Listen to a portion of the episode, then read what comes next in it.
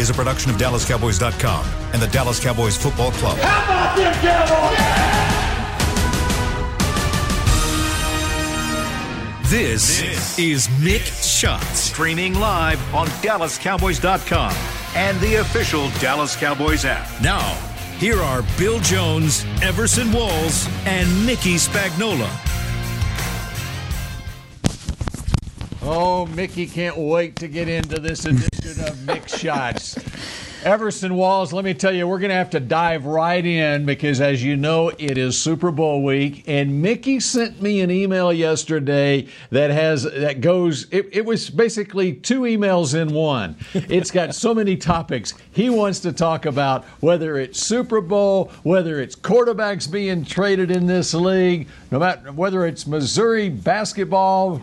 No, he won't get to, into Missouri. No, basketball. we're not getting into Missouri basketball. No, no. But uh, and so Mickey Mickey wants the floor to start off, okay, Everson.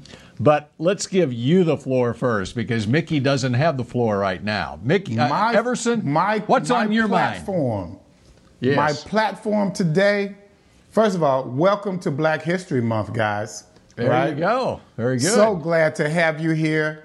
I was gonna take over the show, and I think Spags knew that. That's why he sent you that list of subjects and didn't send me Jack. I don't even know what the heck we're gonna talk about today, but I do know I want to welcome you guys to Black History Month. Every show this month, I'm gonna have a, a, a there you go, a, a, black something on. Even if it's just me, it's gonna be black something. So that's how I- that's hey, what we're gonna deal with. you can't see me, That's how we're gonna but I got it. a black to Black pullover History Month, on. guys. Take it All away, right. Spags. Do your thing, brother. E- Everson, you can't see me, but I've got a black pullover on today. so Oh, nice. Welcome All to the I'll- club. I'll wear it. I'll wear it every show this month, and even beyond this month. Just All the right, color Mickey. black. That's so all my, I my need, just blue doesn't black. count, All right? right. I needed to be in black today. Blue does not count. It's, there is there are some blue black people in this world, but no, your blue does not count.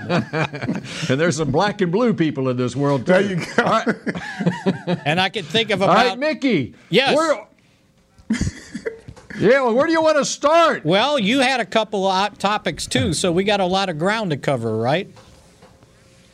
Yes, exactly right. Uh, and um, all right, let's. Uh, how about we start with uh, the news of the day yesterday? Get it out of the way to start with, because everything else Yes. is kind of Super Bowl and NFL related.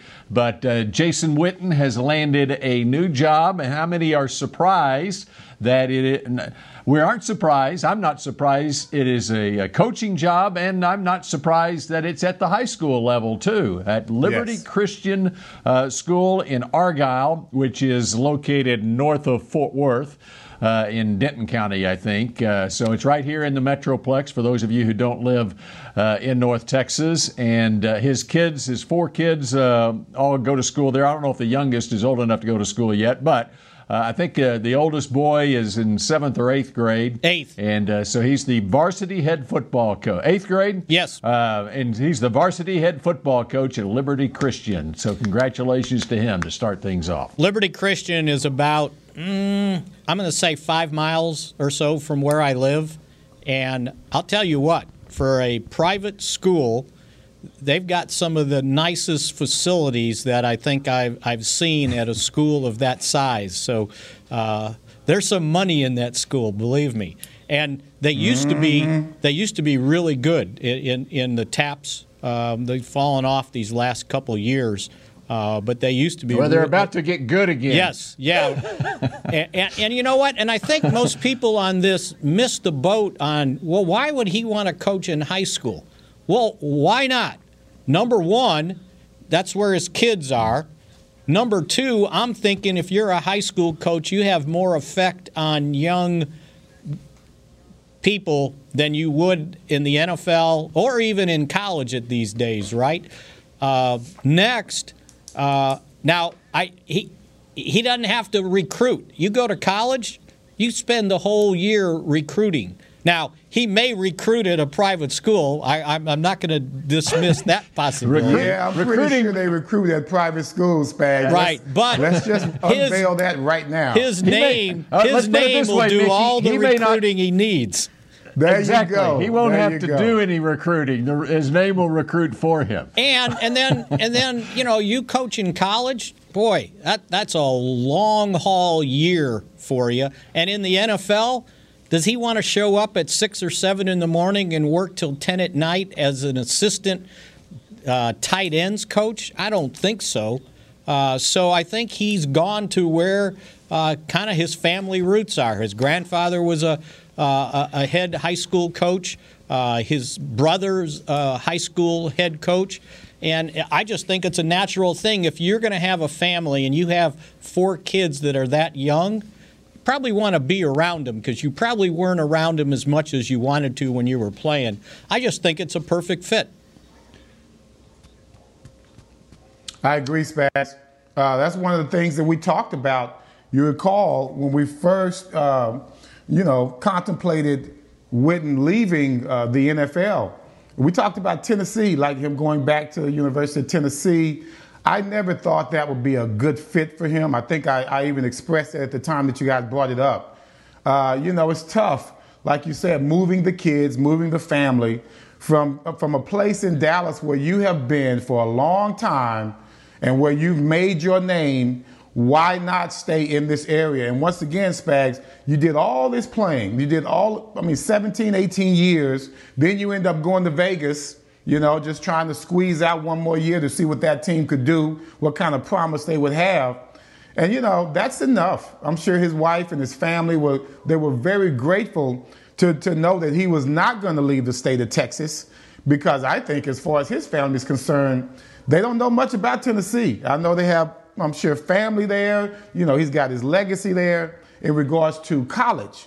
But when it comes to his professional career, this is where Jason Witten has made his home, and this is where his family's feeling comfortable. His name will bring in as much notoriety to Liberty Univer- or Liberty High School that it can. It's going to be a, an amazing. Uh, like I said, why leave the area? I think he can influence so many high school kids much more than he could some college kids. And uh, uh, let me throw in a couple of other things on this, and we'll move on to uh, to what's on Mickey's long list here. Um, um, Sean Payton, when he had his exile under suspension from the New Orleans Saints, his kids went to Liberty Christian here in, in Argyle, and he was a volunteer coach during that season while the NFL season was going on. That is where Sean Payton uh, spent his time during that season with his kids. He was co- helping coach the football team that year. Uh, and the other thing is, Keep in mind Doug Pederson and his resume after playing in the National Football League. Uh, he retired at age 37. He went back home to Shreveport, Louisiana, and it was an upstart uh, private school, Calvary Baptist Academy. He was the head coach there right after retiring from the NFL for four years. Did that for four years, and uh, then was hired by Andy Reid as an assistant coach uh, in 09 with the Eagles, followed him to Kansas City, and by 2015 he was a head coach in the National Football League. And, and a couple of years later, he wins a Super Bowl as the head coach of the Philadelphia Eagles. So just because Jason Witten is coaching at the high school level right now, you know, a few years from now we'll see. Uh, It doesn't rule out. Uh, in fact, it, it can be a perfect uh, situation for him to uh, from a family standpoint and stay in coaching and even even if it's at the high school level there are things you are learning to do as a coach and managing people uh, that will prepare him for any uh, head coaching jobs at a higher level that he might want to pursue in the future all right Yeah, Mickey, and, and where do you want Bill, to go to on your Bill? list? I was going to also add. You know, there's been a couple other former Cowboy players go into high school coaching. Uh, George Teague is still Yep. doing it, right? Um, yep George is more like an athletic director Right. at JP2. Right. And then, you know, Bill Bates did it also in, in Florida when he went back uh, in, in Jacksonville. As a matter of fact, yep his yeah, he wasn't the head coach, but he, he was a coach there when Tim Tebow was at his high school, by the way. Yep Nice That's true. That's very true, Spags. I happen to know a little bit about that. Let's not forget about Deion Sanders, And guys. Deion now, coaching his right. own son Yep. at his high school. Uh, now he's at Jackson State, and, and he's doing. That's going to be amazing uh, for the SWAC, for the Southwestern Athletic Conference. But let's just be real. Deion ain't trying to stay at Jackson State. we know where Deion wants to go. So let's just be real about that. But I do appreciate him for the, the time that he's going to spend at the HBCUs because the SWAC and all HBCUs could clearly use that type of influence, that type of notoriety to help bring a little bit more, you know, a little bit more money and, and exposure to uh, the HBCUs. Yep, and and the timing of that, he waited. You know, he uh, his kids are now college age, and and uh, so he got his son is going to play for him at Jackson yeah. State. And then and then when the Florida State job opens, he'll follow him to Florida State. Is that the idea?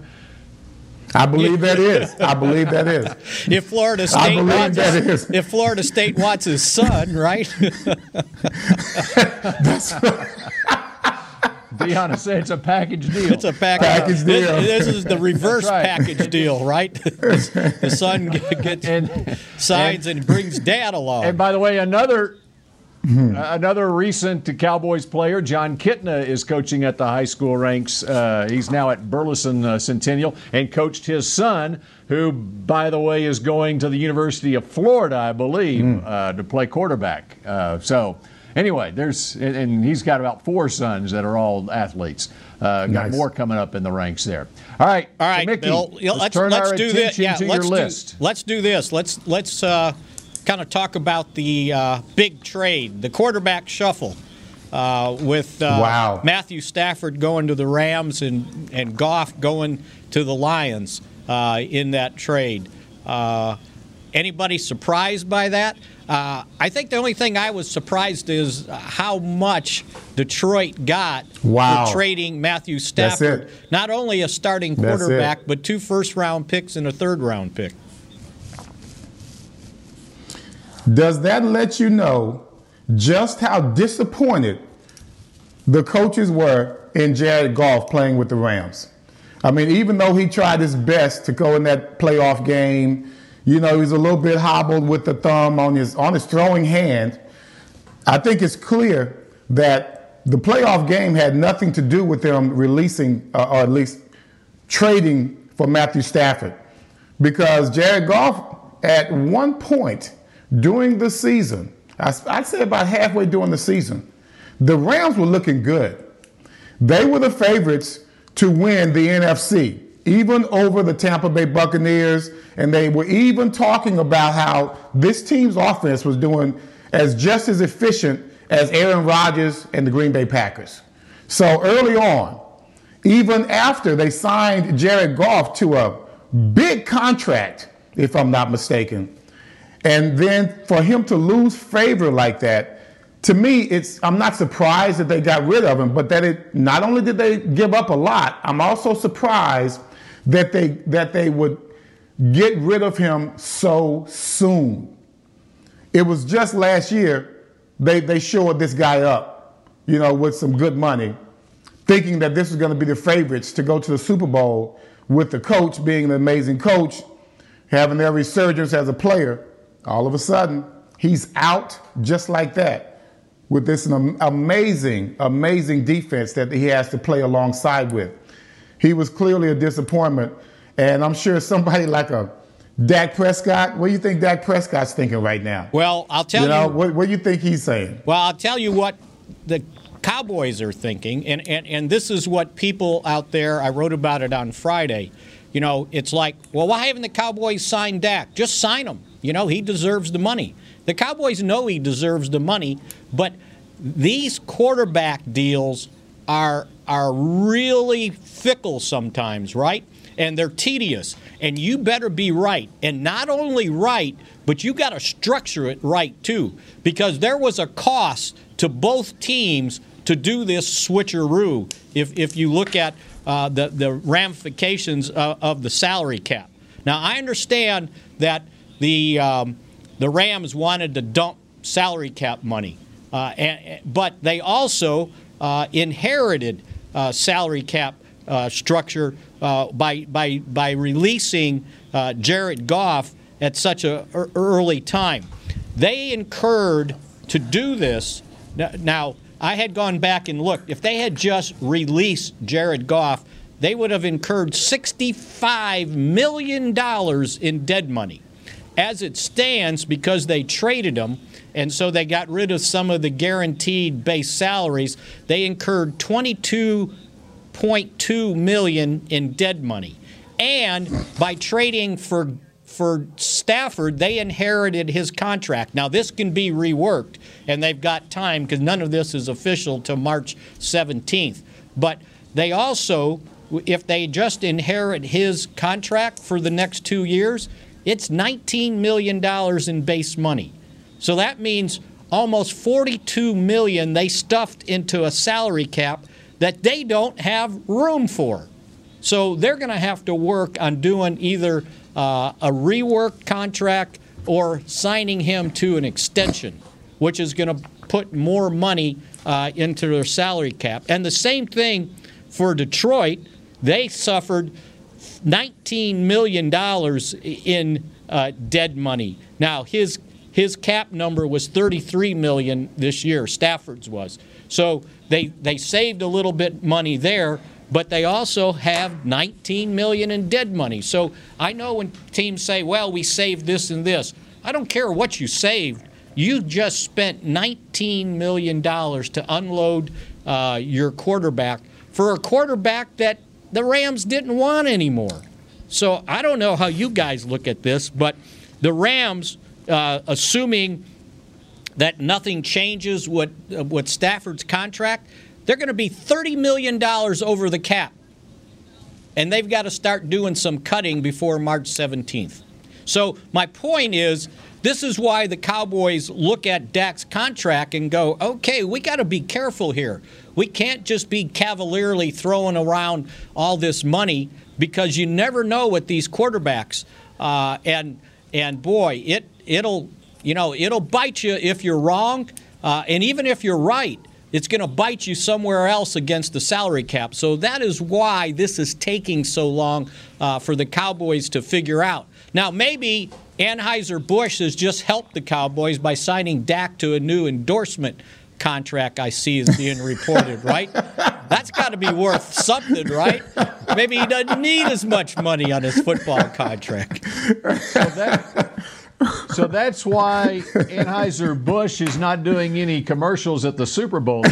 They had to pay Dak, Spend right? all that money on Dak. They have to save their money. They have to save their money for the future contracts. Hey, so Spags, all right. I'm gonna, I'm gonna, this is gonna be my wall shot right here because this is just what the NFL deserves. You know, I was a union rep. We fought for players to get all the money that they need and that you can, that the, the, the teams can afford to pay you. But what happened along with the union trying to make us rise up was all these smart agents who, you know, were drafting these quarterbacks, the Lee Steinbergs, you know, all of those guys who really start to influence the league a lot with the, their clients and the signings that those clients began to, to receive.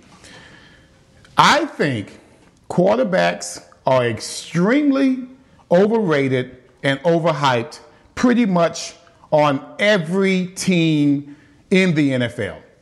Not only is, are they overhyped in regards to the league, I think we give them too much preference in regards to a what is supposed to be a team game. And I'm getting a little pissed off when all we hear about is okay, Super Bowl's coming up or playoffs coming up. This matchup is coming up. Well, who's the matchup between? Oh, it's not between the Cowboys and the Washington team. No, no, it's against the quarterbacks of those teams, along with the other guys. You know, to me, when you have a, a, a, team as powerful, that's powerful enough to get into the Super Bowl or to even make it into the playoffs, you can't do it with a one man band. You've got to have those guys stepping up for you. And we seem to, as a nation and as a narrative for this league, we seem to put so much emphasis on these quarterbacks. So, therefore, not only do they garner uh, sometimes unwarranted leadership, uh, unwarranted uh, uh, endorsements, unwarranted huge contracts, and you have brothers on the offensive line, defensive line, defensive backs, linebackers who are balling out. Let me say it like this average quarterbacks can ask for way more than they deserve just because of the position, not how good they are. So you have the emphasis on this particular person and this, this position. And yet you've got these players that are balling out around you, pulling you out of the fire as many times as you have been successful. So to me, I, I think we have gotten into this culture of, well, that's our leader. No, hell no, that's not my. I had I had quarterbacks on my team that were good, but I wouldn't call them my leader. You understand? I had guys on my defense that led me. And, and I, I, think that when we we have started with this quarterback club thing that they started back in the uh, 80s, late 80s, and, and early 90s, mm-hmm. to where quarterbacks are garnering, and I know it's just quarterback club, and you've got other positions in quarterback club. It started off with the premises of quarterbacks getting the preferential treatment on and off the field, giving benefit of the doubt on TV, doing broadcasts all the time. Oh, well, Aaron Rodgers threw that ball away. Well, it must have been that wide receiver ran the wrong route. That's not necessarily true. So I, I, get kind of upset at we are changing the narrative of a team game into a popularity contest, which really sides quarterbacks to get more money than they really should be getting. And this is coming from a, a former union rep. And Bill, let me make two points before we go to break. And just talking about what Everson said, you know, I understand Tom Brady. I understand his value, right? But that Tampa defense pulled his butt out of that last championship Thank game you. in the Thank conference. You. He threw three interceptions, right? Todd Bowles. Three in a Todd row. Bowles. Right? Exactly. And then my other point is when you got to be careful with these these these quarterback contracts. Look what's going on in Houston right now with Deshaun Watson. Suddenly he's upset and he wants out, right? Well, to cut him it or release him now before June 1, it would cost Houston $67 million in dead money. Do you think it's any coincidence that the new GM said, no, we don't want to get rid of him? And if they trade him, it's 21.6 million in dead money. So that's why the price for trading one of these quarterbacks, uh, you get so much back because of the money dump that's involved in this whole thing. So that has a lot to do what's going on uh, with with some of these trades. But you got to be careful with these quarterbacks because they get upset and then they they, they, they basically hold up the entire franchise, right? It's like, okay, I got to have my way. I want to pick the GM. I want to pick the head coach. And if you don't acquiesce to them and you give in, I'll guarantee you, and Everson knows this, the line starts out the door at the owner's office, right? okay, I'm next. I'm not happy. J.J. Watt, I want to go play for somebody that wins. This ain't the NBA, right? They, they, you cannot manipulate the salary cap the way you can in the NBA. It you got a lot of so personnel to deal with in this sure football. you are right on the quarterback and how you structure the deal. Okay, so let me tease the rest of the show this way. All right. All right, we've got a big news story of the week. Jared Goff traded for Matthew Stafford. We've got Patrick Mahomes versus Tom Brady in the Super Bowl. See that? Listen to that. What I just say? what I just say? All right, here, you're killing me, Bill. Here's a, here's a little comparison. Jared Goff, Jared Goff against the Tampa Bay Buccaneers. Oh, Sunday shoot. before Thanksgiving, completed 39 out of 51 passes for 350 yards and three touchdowns in a 27 24 Rams win that made the Rams 7 and 3 on the season. What Everson was talking about earlier, the Rams were actually playing very well at that point of the season, okay? The next week, Patrick Mahomes and the Chiefs go to that same stadium at Tampa, and Patrick Mahomes was 37 out of 49 for 450 yards and three touchdowns, same as Goff. In a 27 24 Kansas City win over Tampa Bay. The exact same score as the Rams win the week before. Here we are two months later. Jared Goff is headed to Detroit. Patrick Mahomes is headed back to Tampa for Super Bowl 55. a Super Bowl that is being called by CBS analyst Tony Romo, a generational matchup of quarterbacks. Everson, this would be like Michael Jordan against LeBron James in an NBA Finals. We've got much more to come here on Mick Shots, including a trip back to Tampa. 1991, a trip Hey. down memory lane with Everson Walls when Mick Shots continues in a moment. Hey there, Cowboys fans. With Tide Cleaners at home pickup and delivery, cleaning your clothes has never been more convenient. Simply sign up at your local store, set out your dirty clothes, and one of our Tide Cleaners professionals will come directly to your home for a totally contactless experience. Your clean garments will be returned promptly the next scheduled delivery day, so skip the errand and enjoy life, not laundry. Visit TideCleaners.com or your local store to sign up for Tide Cleaners at home pickup and delivery today. The Cowboys way, where 16 Hall of Famers and 5 championships shows us what success looks like. Where turkey is always the second best part of Thanksgiving Day. Where we are all defined by one single thing the star. Where we as fans know it's our job to keep the tradition going. Bank of America is proud to be the official bank of the Dallas Cowboys and to support the quest of living life the Cowboys way. Copyright 2020, Bank of America Corporation. Grab some OtterBox gear and get ready for hanging with the boys. From rugged venture coolers to tough as nails elevation tumblers, we've got what you need to keep your game day drinks frosty and your football feast ice cold. And with cases, screen protectors, and power accessories, you can defend your phone and stay connected to every play. Gear up at OtterBox.com and amp up the fun of every Cowboys game. That's OtterBox.com. We're back with a tasty treat that's sweeping airwaves and taste buds. It's new Dr. Pepper and Cream Soda. Let's take a listen. Dr. Pepper and cream soda's here. A new combo that's music to my ears, okay. Let's play. Cream soda and Dr. Pepper time. Pour it in a glass of ice. Ah, music to my ears and mouth. New Dr. Pepper and Cream Soda. A delicious duet. Back, back to Mick Shots. Looking for something to change up your dinner routine? Help support local Frisco businesses by choosing one of over 30 restaurants at the Star District. For information on delivery, takeout, curbside pickup, and dine in options, visit thestardistrict.com. As we welcome you back here to Mick Shots, Bill Jones, Everson Walls, and Mickey Spagnola getting you ready for the Super Bowl 55 matchup. It's Mahomes versus Brady. Everson, you still there? Yeah, Let's go yeah. I'm still here. Let's go back in time.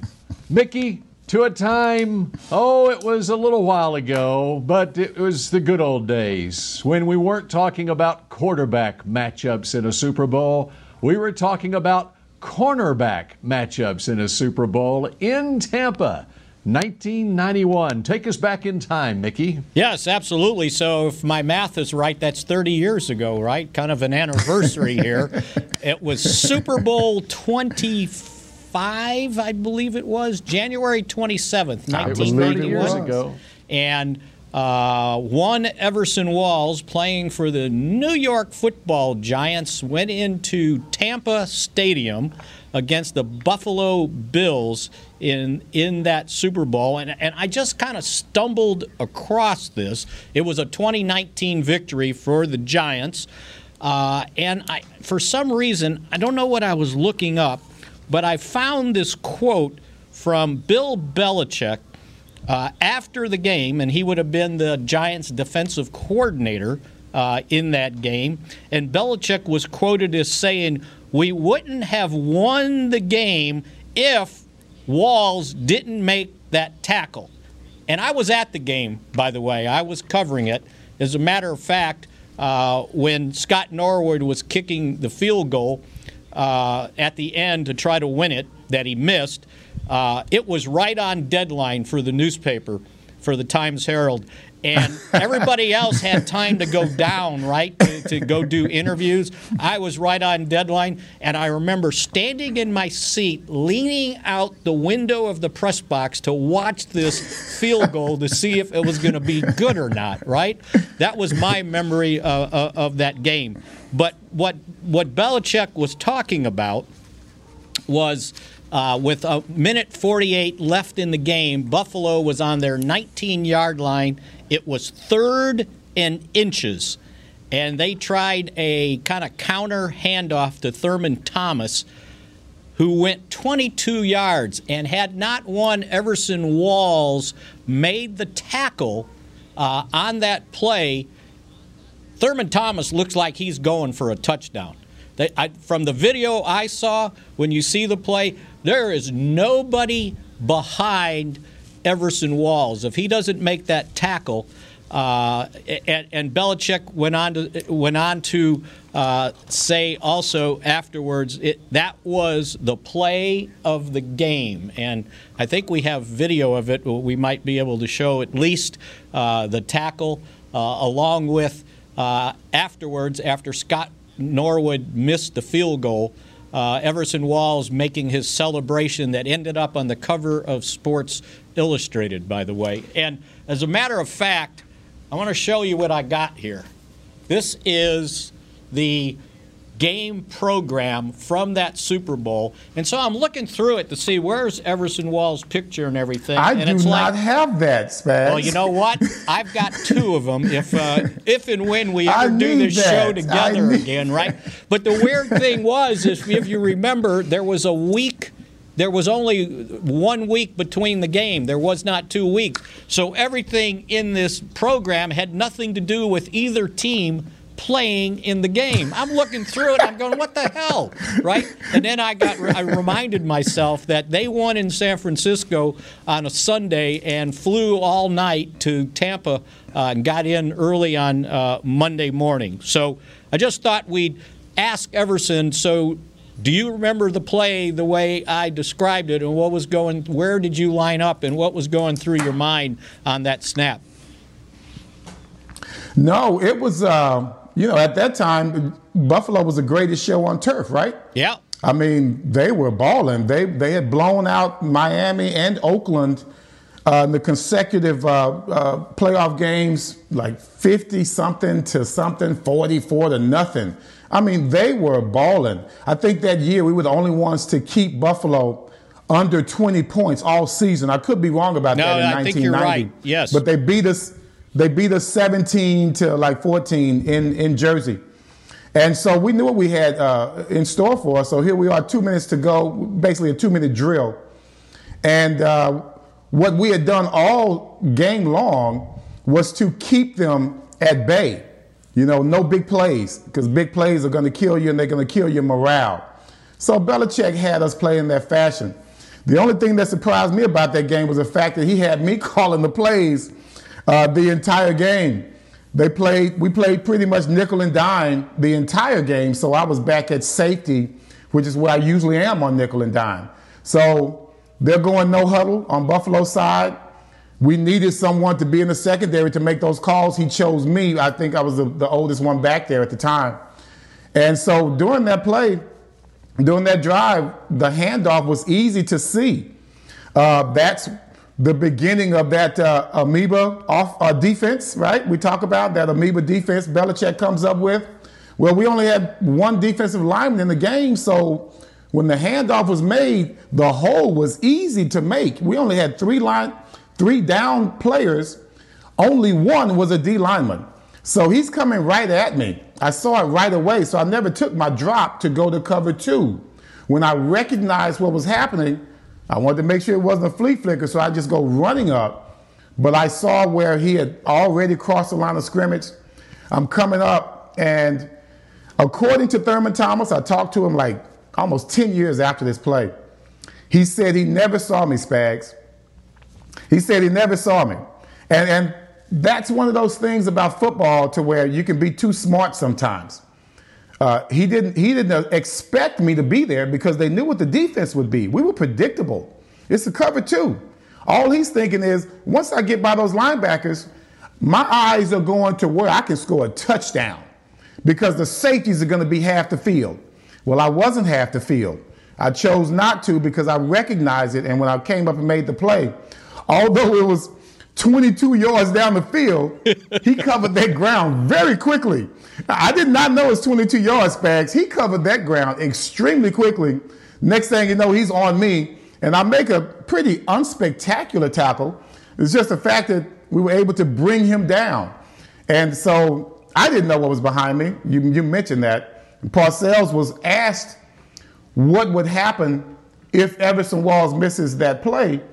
And uh, he's, they asked, Well, do you think Myron Guyton would have caught him? And they said, Yes, maybe in the parking lot. That's what Parcells' response was. So he was thinking about how you were thinking, Spags in regards to that game, in, in regards to that play. So how, how fitting how fitting is this, you guys, for for Everson Wall's career? You know, not recruited to college, wasn't drafted in the NFL, had to fight for everything he gets. So I, I, I read about the play and I said, okay, I got to go find it. So I found the official play by play of the Super Bowl and I'm, I'm, I'm going through here looking for the play, and all I was looking for was a Thurman Thomas run and an Everson Walls tackle, right? And I'm going through and going through, and the game's over, and I well, where's the tackle? Yep. So I looked, yep. and they credited the tackle to not 28, 58, Carl Banks. He's on the other side of the he field. He wasn't even in the play. I said, well, maybe he jumped in and had an assist and they gave. No, it wasn't. It was a solo diving tackle. But Everson Walls, if you ever go uh, back in history to look for your tackle, it is not on the play by play sheet. I got one more thing for you, Spags, uh, because you've got the official play by play. I think it was Dan Dierdorf. Yes. Was the uh, color commentator. And, you know, once again, this whole quarterback thing, there was never an emphasis on how important the tackle was during the play because all they wanted to talk about was how Jim Kelly was in, the, in position to lead them down the field. So just the, the tone deafness of some commentators can be, you know, in different ways. Dick Lynch, the former uh, Dick Lynch, the, the, the great Dick Lynch, the commentator for the New York Giants, he ended up actually giving me way, if you go back and listen to his broadcast of that play, he literally calls it out right there. He said, I might have saved the game. He said that right there. So it's just funny how you have different commentators looking at these games. But that was old school. When you're talking about Bill, there was no uh, Jeff Hostetler versus Jim Kelly necessarily right. in that game. The, the hype wasn't the way it is right now. And if you want to go back to, to where how the mentality was in New York, MVP of our season and the MVP of that game was a running back in OJ Anderson. So that's why I know, I know this is, that was 1991 and it is what it is today. But nothing to me has changed. Defense still wins ball games. And that's how we ended up uh, dominating that entire season. We got more cheers for an 80 yard touchdown. I'm sorry, we got more cheers for a sack on third and two and turning the ball over than we would get for an 80 yard touchdown. That's the mentality that they had in New Jersey at that time. And you know, in the video, the video I saw, and I wasn't, I couldn't, I, I thought it was Dan Dierdorf's voice. It might have been the the, it was pieced together, it was. so it could have been the radio guy for the Giants at the time. But they did say a great open field tackle by Everson Walls. That's Dick Lynch. That would be Dick Lynch right. right there. That's right. And then, of course, what, what I remember from that was that Scott Norwood missed field goal. Okay, but the 20 to 19 game, and then from that season two, Everson, you talk about defense. Uh, it just here we are 30 years later, and what sticks in my mind is the 15-13 win in the conference championship game Ooh, over San Francisco. Man. You know, And they kept, talk- You know why they kept was so Joe Montana Bill? off the field, by the way, and that was the difference in that game. Yeah, One we other, knocked him off the field Yeah. by the time the game was over. Yeah. yeah. and one other memory from that Super Bowl covering it, it was during uh, the Gulf War, by the way. And Yes, I thank you, remember before the game, those Black Hawk helicopters were flying over the stadium. They had cleared the airspace. They were circling the stadium, and they had the side doors to the helicopter open, and you could see Open. You could see the guns pointing out that door. Uh, and it was Yeah. like it was it, it- was chilling uh, to see that. And I remember the national anthem was pretty emotional. Also, uh, that game. And the other With thing I Whitney Houston. remember Yeah. Is I was able to get uh, two tickets to the game, and uh, my sister brought my dad to the game, and he got to watch uh, a Super Bowl uh, in the stadium. He had failing eyesight, but he could hear it, and he could. My sister could interpret to him, and it was a pretty neat day that Sunday for me. That's nice, Spags. That's good stuff right there, brother. And he got to see the Giants. Well, hear and possibly see the Giants kick ass. Right. So that's that's a that that was a great great day for everybody all the way around. I would say. And now we go back to Tampa, a new stadium, uh, for this Super Bowl 55 on Sunday. Hey guys, we got to take a break. I don't. I, I've lost contact with Bill, you, yeah. and so I am going to toss it to break. Guess Bill Yes. Okay, I've lost contact. But no, I, I, when you think about it, Spags, that game, the way the security was in that game, that was the first game where we were. It, it, it depicted how we uh, had our security evolve in the in, in consequent games. Yep. Long lines, you know, uh, extra security, extra wanding, and everything. I remember my family was there, came for the game, and, and my sister was sick, my mom was sick, and my, my mom decided not to come. And my sister, she braved it out, and she almost fainted in line because it was hot. It was hot, and it was a long, long She line. It took a while to get in through. line in Yeah. that long line, and she was uh, she she was able to make it in by the grace of God. But uh, that's how much they wanted to see their baby brother kick some ass. So there's your walk down memory lane, and we'll continue with Mick Shots in a moment. We're back with a tasty treat that's sweeping airwaves and taste buds. It's new Dr. Pepper and Cream Soda. Let's take a listen. Dr. Pepper and cream soda's here. A new combo that's music to my ears, okay? Let's play. Cream soda and Dr. Pepper time. Pour it in a glass of ice.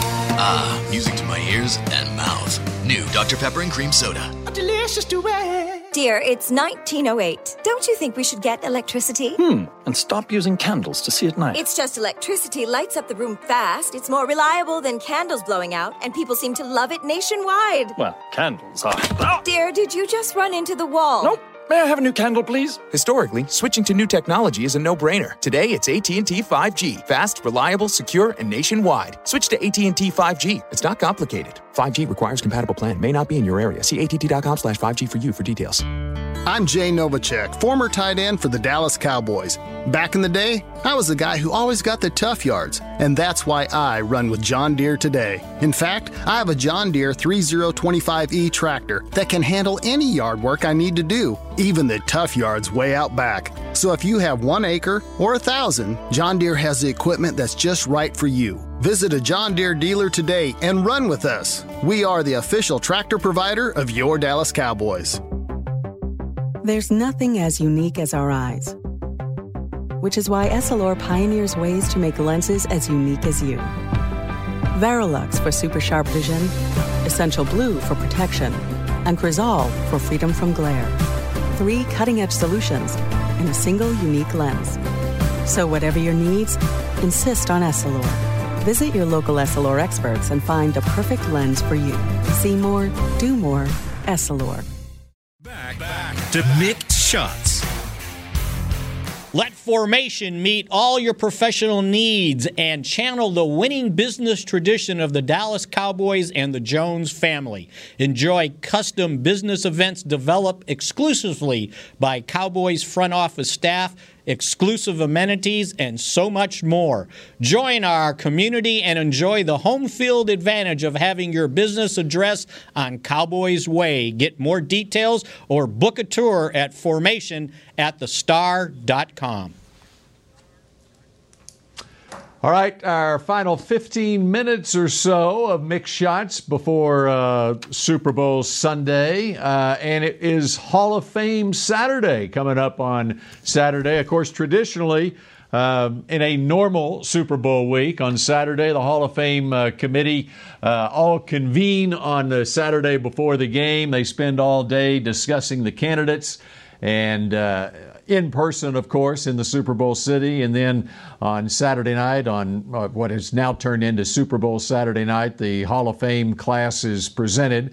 Uh, but uh, late that afternoon, David Baker, the president of the Hall of Fame, will go by the, the hotel rooms of the uh, finalists and inform them that they have made it into the Hall of Fame.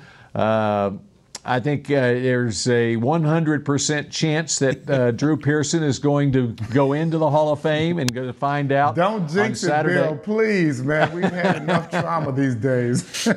and uh, you know, they they did a uh, a, a, virtual uh, discussion a couple of weeks ago. There was a fan vote that ended on January 31st. And Mickey, I'm unclear on whether how much discussion they still need to do on Saturday, uh, if any.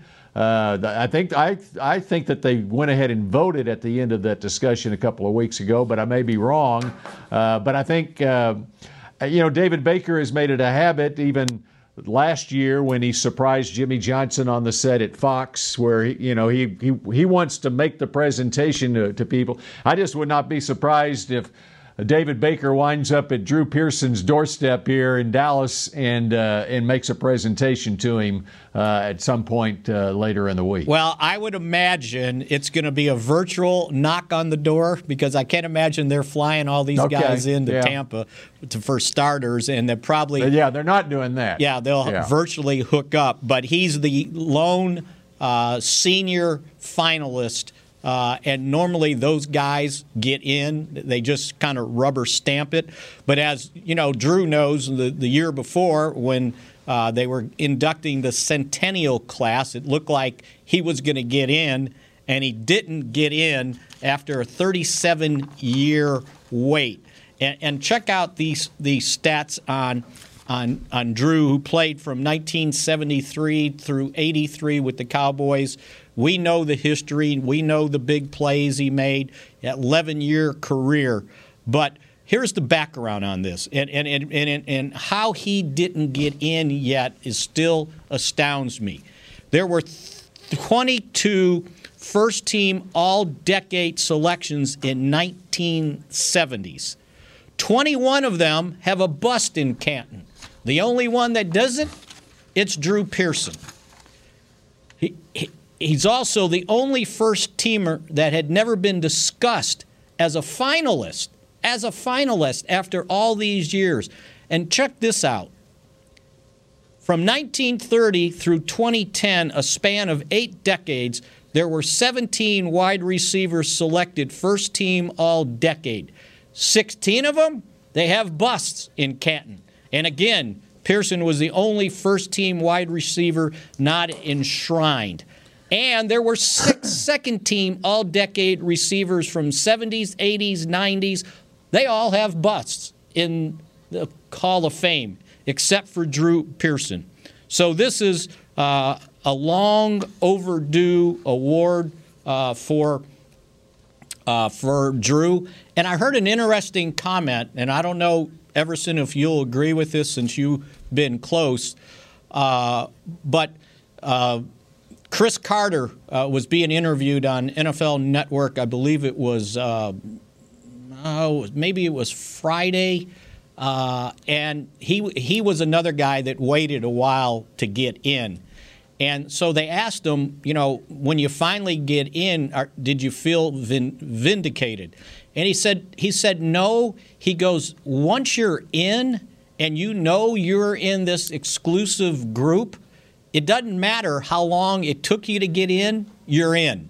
And he goes, and and and you have justification that you are one of the greatest players in the National Football League. And I think he mentioned something like there's been 25,000 guys to play in the NFL over all these years, and there's only 300, and, I, I don't have the number off the top of my head, 350 people in the Hall of Fame, so it's in a pretty exclusive group.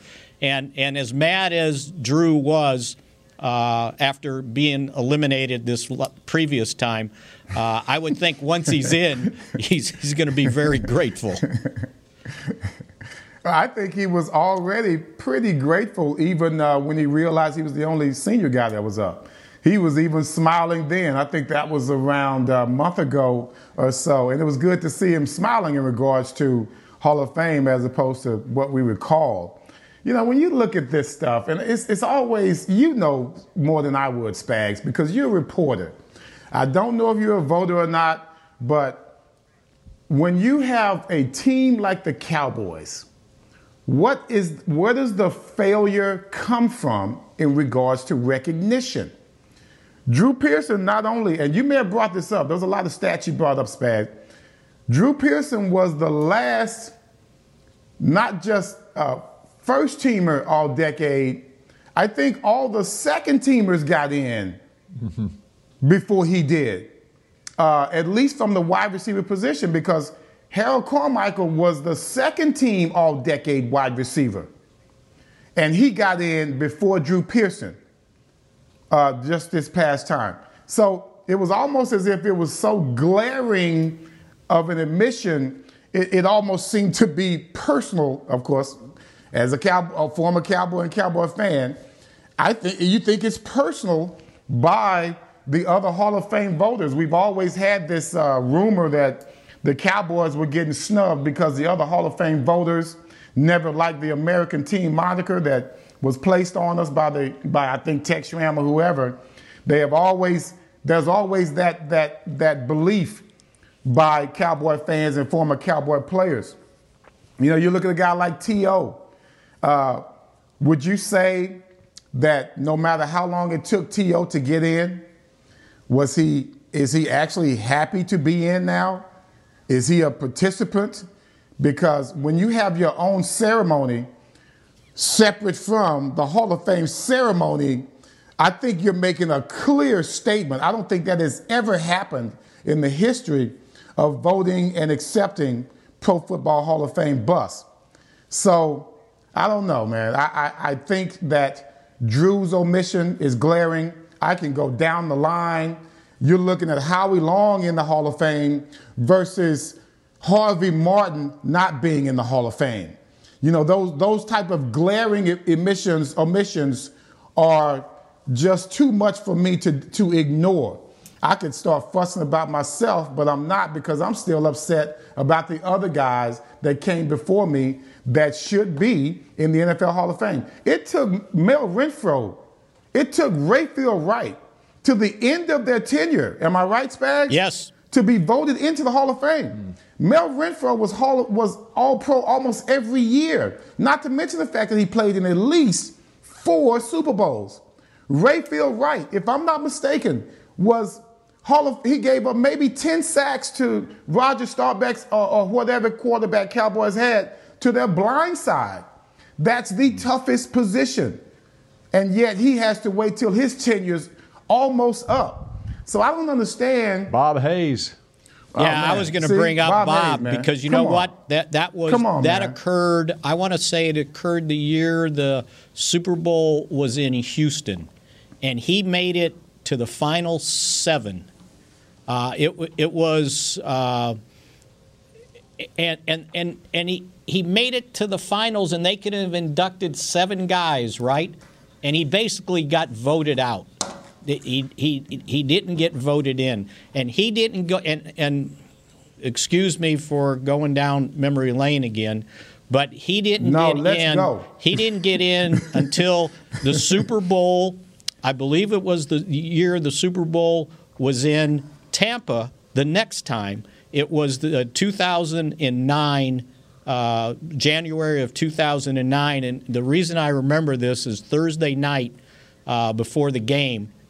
Uh, I wrote this column on all the reasons why you want Bob Hayes in the Hall of Fame and how injustice it was that he wasn't in. And it was a Thursday night, and um, my mom passed away the day before the game. She lived in Florida, and I was fortunate enough to be there. Uh, I went to, uh, I was with her when she passed away, and then the game was on Sunday. But Bob finally got selected. In he last played, I want to say it was 1974. 1974. This was mm-hmm. 2009. Bob Hayes changed the game. And, and, and, and Changed it. And, and the way I looked at the Hall of Fame, it's not all about stats. I can tell you Drew Pearson played 11 years, had 489 receptions, 48 touchdowns, all this stuff. But the job of the Pro Football Hall of Fame is to preserve the history of the game, not the statistical history, but the history of the game. How, in, in 30 years, will anybody remember, uh, or we won't be here to tell the story uh, about the Hail Mary, about him catching that pass? So that needs to be preserved in, in, in the Pro Football Hall of Fame. The same thing with Bob Hayes. He changed the game, his speed changed the game. But there's going to be a point where people that saw him play uh, know what he did won't be here to relay that story. It needs to be preserved in the Pro Football Hall of Fame. And I think what happens these days, Everson, is number one, you're right about the East Coast bias against the Cowboys. And number two, the voting committee has turned over so greatly that people voting now did not see guys play in the 70s. They didn't see guys play in the 60s. They might not have And seen see, you play I- in the 80s. Spag, let me let me interrupt you on that. Let me interrupt you on that because that is a, a factor, correct. But my thing is this: if you accept, and I think I may have said this on the show, if you accept that position as a younger player coming in, younger writer, reporter coming in, and you're going to be voting on this, you do a disservice to your job and all the other voters around you if you don't do your job, if you don't do your research. That's what you're there for. Oh, well, I can only vote on guys that, that I saw play. Well, how stupid is that? Then you shouldn't be a voter. We have access to almost any type of information that we need on this little box thing I got right in front of me. And you're telling me you don't have the ability to go back and do your research. You don't have access to all of the, the, the, the NFL films that you need to have access to to vote on uh, Drew Pearson, to vote on a Harold Carmichael, uh, Rayfield Wright, even go back further than that. That's your job. If it's too much for you, then get out because you got a lot of work to do when you're talking about salvaging these guys' relationship that they fought tooth and nail for, that they shed so much blood for, not just for themselves and for their family, but for their teammates and for this league that the Hall of Fame voters are supposed to be representing. So it's a connection that you can't break. And even I, I say this, Spags, and I may be out of line, I usually am. Uh, when you've got Tex Schramm and, and guys like that controlling not just our negotiations and our salaries and our reputation, but you've also got certain Hall of Fame voters for the Cowboys back in the day that was colluding, I guess, with the owners. Sometimes that memory that Tex has, because he had one like a freaking elephant, those grudges are sometimes displayed through the lack of Dallas Cowboys in the Hall of Fame. You talk to, I, I've I don't even want to say their names, but they have actually said to me that they have been informed that the, the, the, the, the pushback from some Hall of Famers comes from within. So we're being cannibalistic as cowboys. We're eating our own. Let the reins go. Talk about what Harvey Martin did as a player, how many sacks he had. The fact that he had so many, they took away two, if I'm not mistaken. All of these things to me are a part of a legacy that is really a shame here in, in Dallas. And it doesn't start in New York and East Coast necessarily, Spags. It started right here before we even got to Valley Ranch. That was over there at Forest Lane and Abrams, where I used to drive my raggedy car up there to practice every day. Which So was a little bit better than your raggedy way bike, right? yeah. hey, we got a minute left. We got one minute left. I need, I got one more thing. All right, go. Everson, who's going who who's going to win the Super Bowl, Brady or Mahomes?